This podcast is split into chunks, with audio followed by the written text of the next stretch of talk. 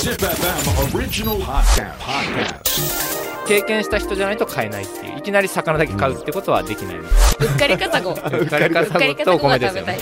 僕自身も水野自身もこう楽しんでそこを掘ってってるみたいな感じがあります。楽しそうですもんね。すごく楽しそうです。当たり前のようにこの安いとかっていう消費サイクルにすごく疑問を感じるんですね、うん、最終的に決め手としてはその銭本さんの写真のもう目が良かったんですよ、えー、目がめちゃ良くて、あ、この人だ、銭本さんの目、はい安くて早くて便利っていうのはあるんですけど、むしろノックノックでは待ちたいとか話したいとか自分でやりたいみたいな、そういうことを提供できるようなサービスをしたいなと思ってるんです。面白い。消費にちょっと待ったみたいなことですね、はい、ZIPFM Original Podcast。 Who is the hero of the future society? This is Hero Quest。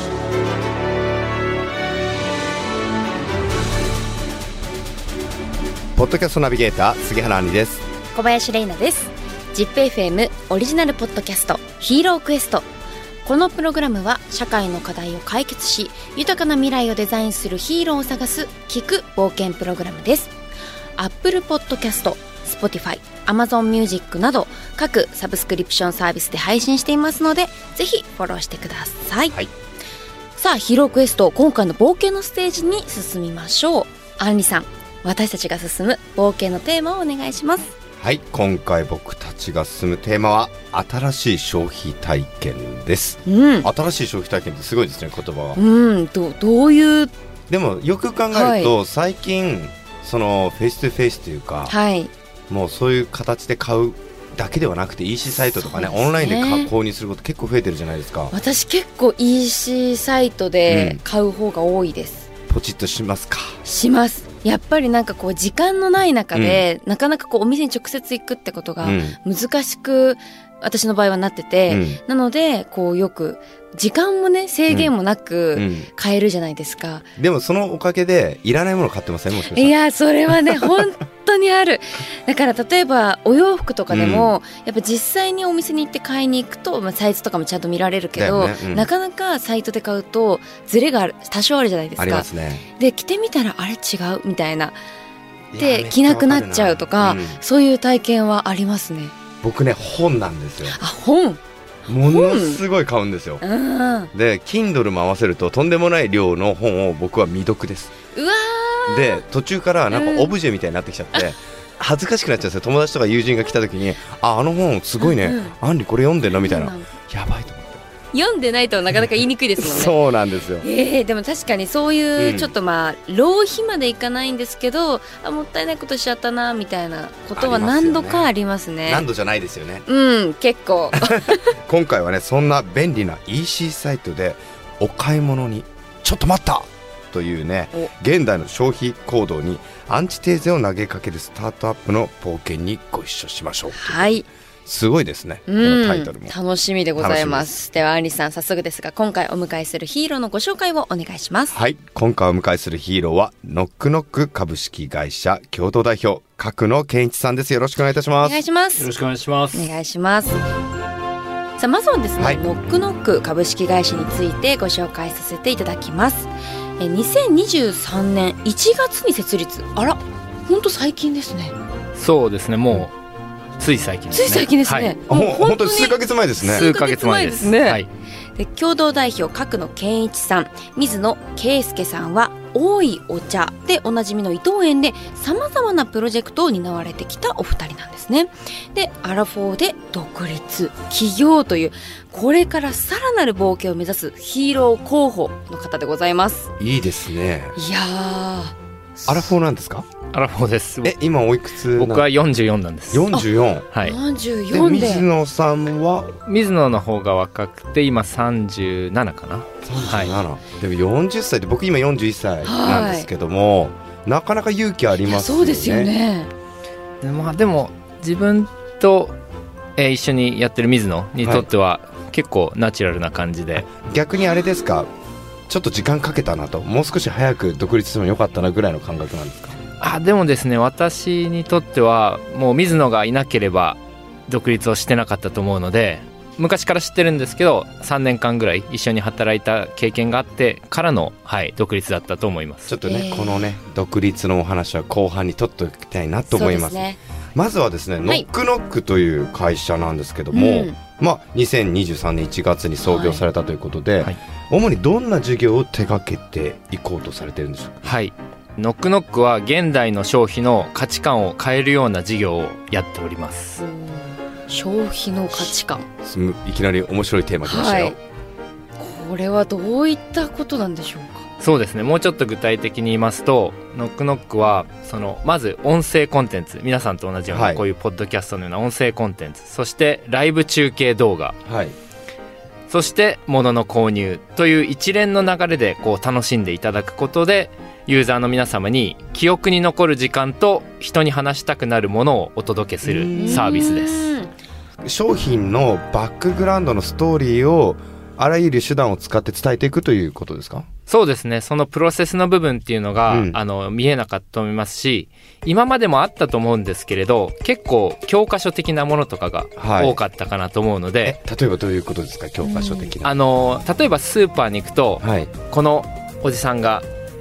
作ってますよみたいな写真があったり、はい、ちょっとコメントがあったり、うん、それはとてもいいことだし、安心安全っていう意味では、はい、あの私もいいことだなと思っていつも使わせてもらってるんですけど、ただ僕らはこの今インターネットがここまで進んだ時代だからこそできる、もっと豊かなプロセスの見せ方とか、うん、もっと言えばもうそこをエンタメにしてやろうみたいな、はい、で、エンタメ、はいはい、だから物を買うことだけじゃなくて、もうそこを見るだけでも楽しいよって思えるぐらいのものにできないかなと思って。ほう、気になりますね、はい、これちょっと具体的にどういう事例があるかとか教えてもらってもいいですか。そうですね、今まさにだいいちだんのプロジェクトはクラウドファンディングで始めたんですけれど、はい、あもう一旦終わってるんですけれど、長崎県の対馬の、はい、えー、田野浜集落というところの銭本さんっていう漁師さんとコラボレーションをして、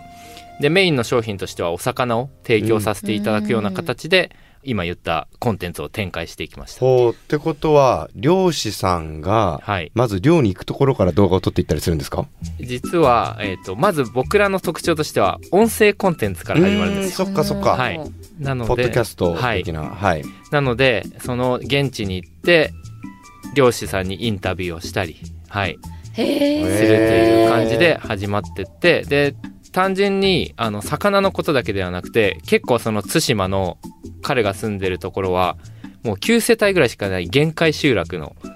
ところなんですよ。ほんときゅうせたいしかないところなんですね、はい、で、うん、彼はさんじゅっさいまでは東大の大学院でうなぎの生態の研究をしてた研究員だったんですけれど、うん、ある日日本の漁業このままじゃまずいっていう風に思って、俺はもうこうペンを持ってるんじゃなくて、それを釣り竿に書いて自分自身が漁師の新しいモデルになるって言って、対馬に東京から移り住んでってやってる人なんですよ、はい。え、じゃあそれを角野さんたちはわざわざって言い方もあれですけども、対馬の方まで足を運んで音声コンテンツを撮りながら、そうです、まずはその方の人となりを、そうですね、はい、すごいですね、面白いですね。もちろん静かなところでお話聞くところもあるんですけれど、なるべくこうロケのような感じで波の音が聞こえるところでそういう話を聞いたりとか。え、じゃあもうロケのプロが今目の前にいらっしゃいますけどもあ、そうあ、ちょっともう通常だったら、はい、もうそういう波の音とか、うん、もう音を遮った場所でインタビューするのがやっぱそうなんだ、はい、テレビだと通常だったりするんですけど、うん、あ, あえてその雰囲気というか。そうですね、我々が考えてるのが、私書くのがインタビューに行ってるというよりは、あの聞いてる方がもう自分が対馬に来て、その銭本さんの話を僕の横で聞いてる、一緒に聞いてるような、一緒にもう来ちゃったなって思えるような、ある意味コンテンツにしていきたいなと思ってるので。すごい、面白いですね、はい、現地に行くと私も知らなかったことがいっぱいあって、うん、魚って釣ったらこうバタバタバタってこうやると思うんですけど、はい、あれを神経締めって言って、こう神経を締めて血抜きっていう、ちょっとまあ見た目残酷なんですけど、でもそれをやるとその魚の体力がイノシン酸っていううまみに、あの死んでから変わっていくみたいで、要はなんか熟成肉みたいにこう熟成されていっしゅうかんごぐらいの方がもうむしろ刺身とか美味しいらしいんですよね。あ、そうなんですか、うん、血抜きはねもう絶対しなきゃいけないんですよ、うん、へ血抜きはここの頭部のところカンって入れてで血をヒレの方から出していくんですよ、うん、おあれはねやるとやらないとでは全然違いますね。そうなんですね。でも私自身も行くまでは全く知らなかったのでそういったことを本当にあのユーザーの方というかリスナーの皆さんと一緒にもう体験してるみたいな感じですね。もしかしたら僕この中でさんにんの中で一番築地とかああいう動画見てるかもしれないです YouTube で僕大好きなんですよ。意外ですね。そうなんですか。マグロの大量とかああいうドキュメンタリーも全部見るんですよ、はい、へーお好きなんですね。めっちゃ好きです。まあ、確かにこのプロセスがとても僕はユニークだなとは思うんですがどうしてそのプロセスに至ったんですか？私はずっとその伊藤園多いお茶の伊藤園でペットボトルのお茶をこうずっと売らせてもらってたんですよね、うん、でもその時にスーパーに並ぶと多いお茶もどんなジュースもお水もこう全部一斉に並べられて同じぐらいの値段で売られてしまう、うん、だけど僕はいつも茶畑に行ったりとか、はい、そこの農家さんと話したりとかもっと言えば伊藤園の開発の人と話したりとかしてると、うん、こんだけいろんな人の思いとか手間とかもっと言えば自然みたいなことが関わってるのに、うん、やっぱり店頭ではなかなかそれが表現しきれない。確かにね、うん、それがとても悔しかったですしこんな誇りを持ってみんなが作ってるものが、うん、もっとちゃんと評価されてほしいしちゃんとみんなにちゃんと消費してほしいって言ったらあれですけど飲んでもらうだけでありがたいんですけど、うん、でも分かってほしいなみたいなのがあって、うん、はいこういうことを確かに十何秒の シーエム だけで、うん、そのバックグラウンドのストーリーを伝えきるっていうのはなかなか難しいですよね、はい、そうですね。だから角野さんとかその生産、はい、製造に携わってる方のまあ、多いお茶と僕らが飲む多いお茶のうまみはちょっと違うでしょうね。あ、まさにそういうことですね。そういうことですよね。はい本当におっしゃる通りです。えー、じゃあこれまずなんで対馬のそのお魚に最初行ったんですか？あ、それはですね我々人と物と土地みたいなことにこだわっていて、うんはい、でその三拍子が揃ってるところに取材に行こうっていうふうに思っておりまして、うん、だから人だけでもないんですよね、はい、人だけなんか面白い人がいるっていうので飛びついてるわけじゃなくてでそういうことを本当に一から、まあ、いろんな人に聞いたりもするんですけど基本は自分の目で確かめて最終的にこの対馬の銭本さんもあのいろんなちょっと記事とかもネットに出てたんで見たんですけど、はい、最終的に決め手としてはその銭本さんの写真のもう目が良かったんですよ、えー、目がめちゃ良くてあこの人だ銭本さんの目、はい、この人だと思ってもうあの初対面ですけど会いに行きました、はい、すごい行動力がすごいです ね, ですね。でも今のお話伺っていると今日本ってよく小国とか言うじゃないですか、はい、小さな国って書いて、うん、実は日本って海域まで入れると日本って大国なんですよね、えー、だからその海の幸っていうところにフォーカスされたっていうのはなんか日本のブランディングまあ例えばストーリーを伝えるって意味だとすごく僕は意義のあることだなって思ったんですよね。これ実際にまあこの イーシー サイトでの買い物って便利とか早いとかっていうね多々いろんなメリットがあるじゃないですか、はいはい、でも逆に言えばノックノックはある意味その真逆で手間や面倒がかかることをあえてやっているっていうのは先ほどねその伊藤園のお話もありましたけどもそれで起業をしようってぐらい力強く思ったなんかエピソードってあるんですか？やはり私もにじゅうねんぐらい、まあ、マーケティングだったり営業とかこうやってきてで全然これは前の企業はもう大好きでこうやってたんですけれど、はい、それを否定してるわけではなくてやっぱり今の消費活動自体がちょっとつまんなくなってきてるかなと思いましてあの安くて早くて便利っていうのはあるんですけどむしろノックノックでは待ちたいとかあとは話したいとか自分でやりたいみたいな、うん、なんかそういうことを提供できるようなサービスをしたいなと思ってるんです。面白い。だから消費にちょっと待ったみたいなことですね、はい、どうですかなんかそういうストーリーとか考えて玲奈ちゃん買い物したりします？最近だと本当にあのお洋服とか、うんまあ、サステナブルなお洋服とかあるじゃないですか、うん、だからどういう経緯でこの服が作られたかっていうのは最近になって気にするようにはちょこちょこなってるんですけどでも玲奈ちゃんのおじいちゃんおばあちゃんって農業されてるんですよ、はいはい、だから例えば作物とかお米とか買うときとかどうですか、なんかストーリー浮かんできません？なんとかそれはすごく思います。やっぱりお米一つ作るのにめちゃくちゃ時間と体力ともうほんと大変っていうのをもう子供の頃から目の前で見てきているので、スーパーでパッて買うとき、東京に来てから私スーパーでお米を買うようになったんですよ。それまでお米って買ったことがなかったので、だからこれを何も考えずパッと買えるってすごく不思議だなって上京してきてそれ思ってました。そういうことですよね、多分。そうですね。いや本当にそうですね。僕同じようなことがあって、はい、僕は実はひゃく均なんですよ。えー、ひゃく均。あのまあひゃく均もいいと思うんですけど、うんうんうん、僕物を作るので会社としてまああのいろんなフォーミュラとかね車とかモビリティ作ったりするので、あんな金額でできないんですよ。そうですよね。なので当たり前のように。この安いとかっていう消費サイクルにすごく疑問を感じるんですね、うん、でもそれってやっぱり作る方たちのやはり何かしらのストーリーというか開発秘話があるからその金額は成り立ってると思うんですけども、なんかそういうのなんかノックノックのね、うん、メンバーたちがやってくれる、角野さんたちがやってくれるとなんかすごい僕はなんか伝わるなっていう、うん、ラーメン屋さんとかもそうですよね。そうですね。安すぎとかありますよね、うん、あこれはあれですか、ノックノックは今後は食だけではないんですか？そうですね、あの今後食だけではなくて意外とアートとか、うん、写真家さんとかとちょっと仲いい方いるんですけど、その撮りに行く時の道中とかめちゃくちゃ面白いんですよ、うんはい、あのお話しされることとか、うん、あここでこれ食べたからこれをこう撮るんだみたいなのが、